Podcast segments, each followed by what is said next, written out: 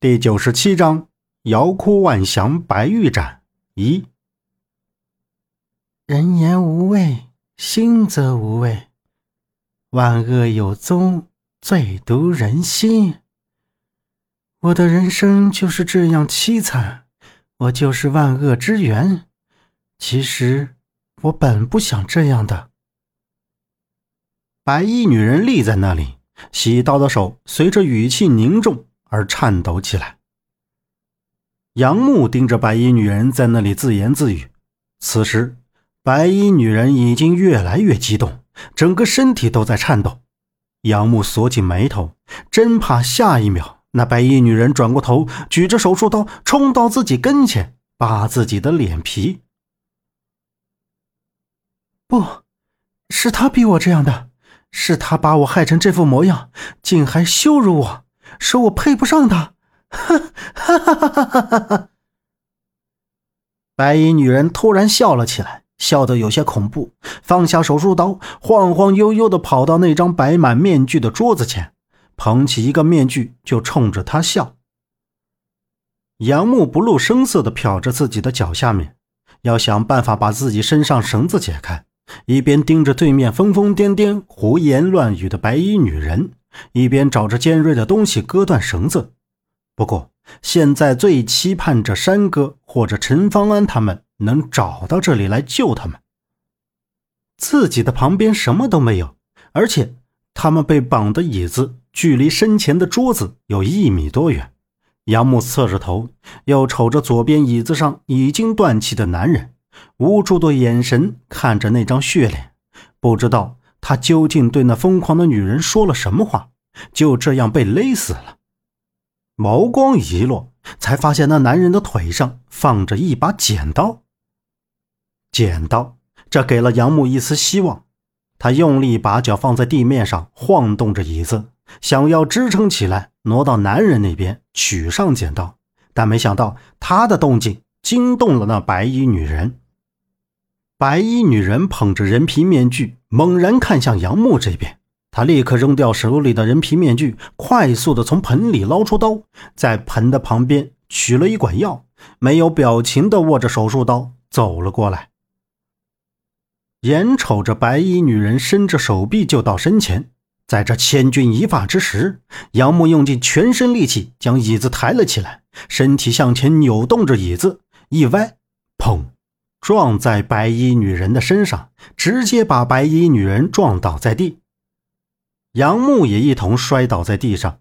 就见白衣女人立刻爬起身，抓起手边的药管就冲向杨木。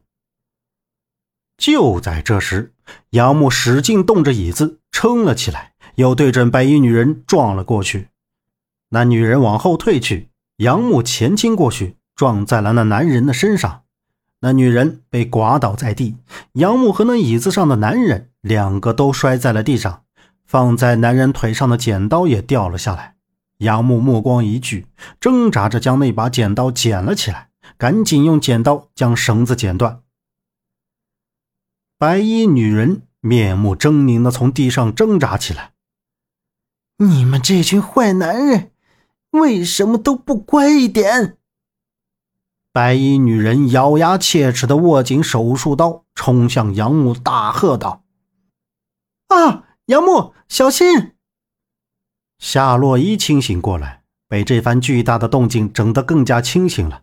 他看到之前在坟地里见到的女鬼正要刺杀杨木，惊心动魄地喊道：“杨木，解掉身上的绳子，从椅子上站起来。”听到夏洛伊的声音，立刻转过身，双手抓住白衣女人握着手术刀的手腕，却不想白衣女人的力气很大，手术刀缓缓向前移动着。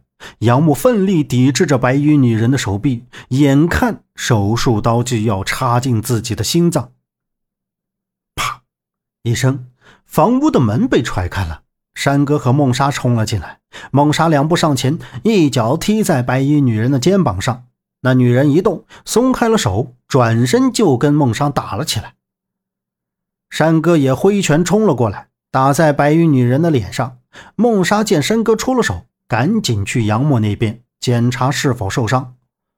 杨木摇着头说：“没事儿。”跑到夏洛伊身旁，将他身上的绳子解开。周震匆忙的从门口也跑了进来，一进来就奔着夏洛伊去了。周震扶着夏洛伊问道：“洛伊，你怎么样？没事吧？受伤了吗？”夏洛伊流着眼泪，不停的摇头。再看那白衣女人，身上已经遍体鳞伤，却很坚韧不拔的样子，依然疯狂的挥舞着手术刀，对着山哥刺来刺去。孟莎叮嘱他们千万要小心，马上冲上去帮山哥对抗那个白衣女人。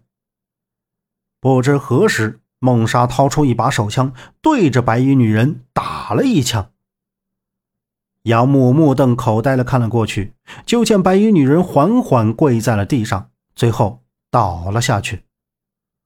孟莎和山哥走向前看了一眼，又看了看周围，这番景象也着实让他们震惊了一下。大家都没事吧？刚才我看了枪，会把警察引来，我们必须马上离开这里。孟莎一边说着，一边把手枪收了起来。哎，杨木。陈方安没和你在一起吗？周震扫了一下周围，没有看到陈方安，他就随口问道。杨木看着他，也是一惊，喝道：“不好！我们在一个挂满人皮的院子里碰到了一个想要杀我的人，陈方安与他打了起来，不知道现在怎么样了。”走，先出去再说。